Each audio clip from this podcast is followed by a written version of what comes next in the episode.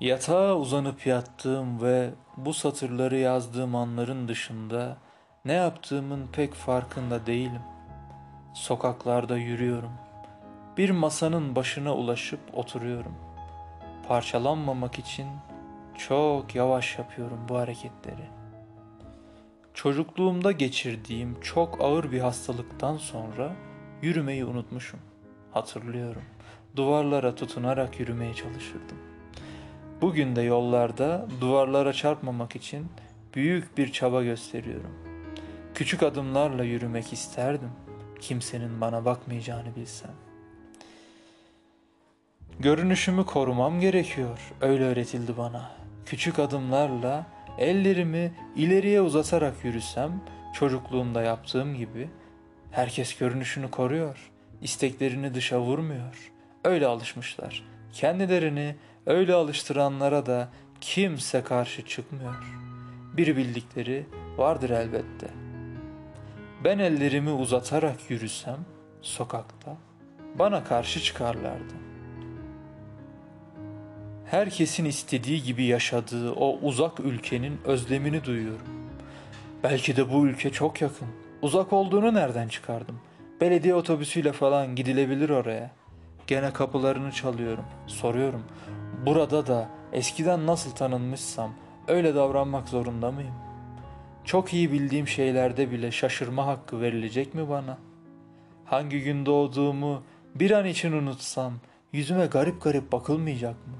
Bakılmasa da bir gün olur hatırlar, bir gün olur düzelir, bir gün olur eskisi gibi normal duruma gelir gibi yorumlar yapılacak mı arkamdan?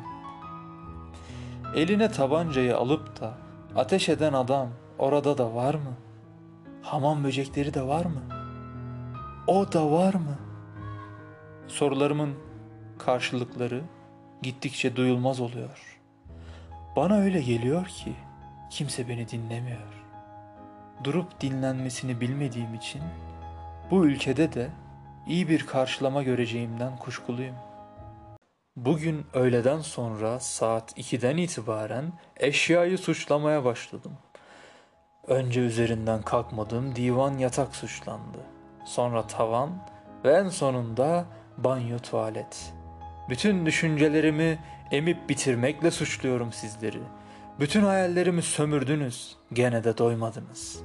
Büyük ve güzel şeyler yaratmama yardımcı olmadınız. Büyük bir sağırlıkla, kahredici bir dilsizlikle sustunuz güzelliklere. Geri istiyorum hapsettiğiniz duygularımı, düşüncelerimi. Hepinizi mahkemeye veriyorum. Tahliye davası açıyorum. Ne diyorsunuz? Bize bir şey vermedin mi diyorsunuz? Ne yapmışım? Duyulmuyor hızlı söyleyin. Gülerim saçmalarınıza.''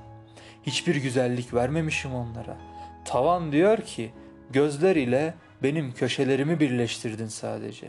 Köşegenlerimin kesim noktasının elektrik kordonuna uzaklığını hesapladın. Banyodaki fayansları da saymışım sadece. Yarım fayansları çıkarmışım.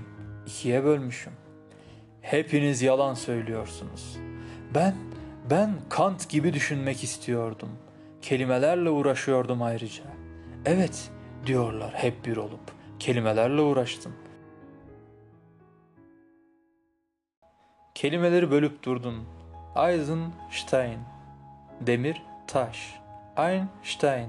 Tek, taş. Victor Mature, Muzaffer Kamil. Bunlarla geçirdin vaktini. Ön sözler okudun hayalinde. Bize yeni bir şey öğretmedin. Kaybettin. Mahkemeyi de mi kaybettim? Mahkemeyi de kaybettin.'' Mahkeme masrafları, ücreti, vekalet filan da mı bana kaldı? Hepsi sana yıkıldı. Ben mahkemede sevimli görüneceğimi sanıyordum. Benim bu kadar kayıp içinde olmamdan utanırlar da beni daha çok severler sanıyordum. Aldanıyorsun. Burası mahkeme. Düşkünler yurdu değil. Sakın kıyameti koparmaya kalkma. Mahkemenin manevi şahsiyetine hakaretten de mahkum olursun. Bir insan eşyayı da suçlayamazsa, divana istediği gibi bir tekme atamazsa, insanlığı nerede kalır? Eşya da isyan eder mi insana?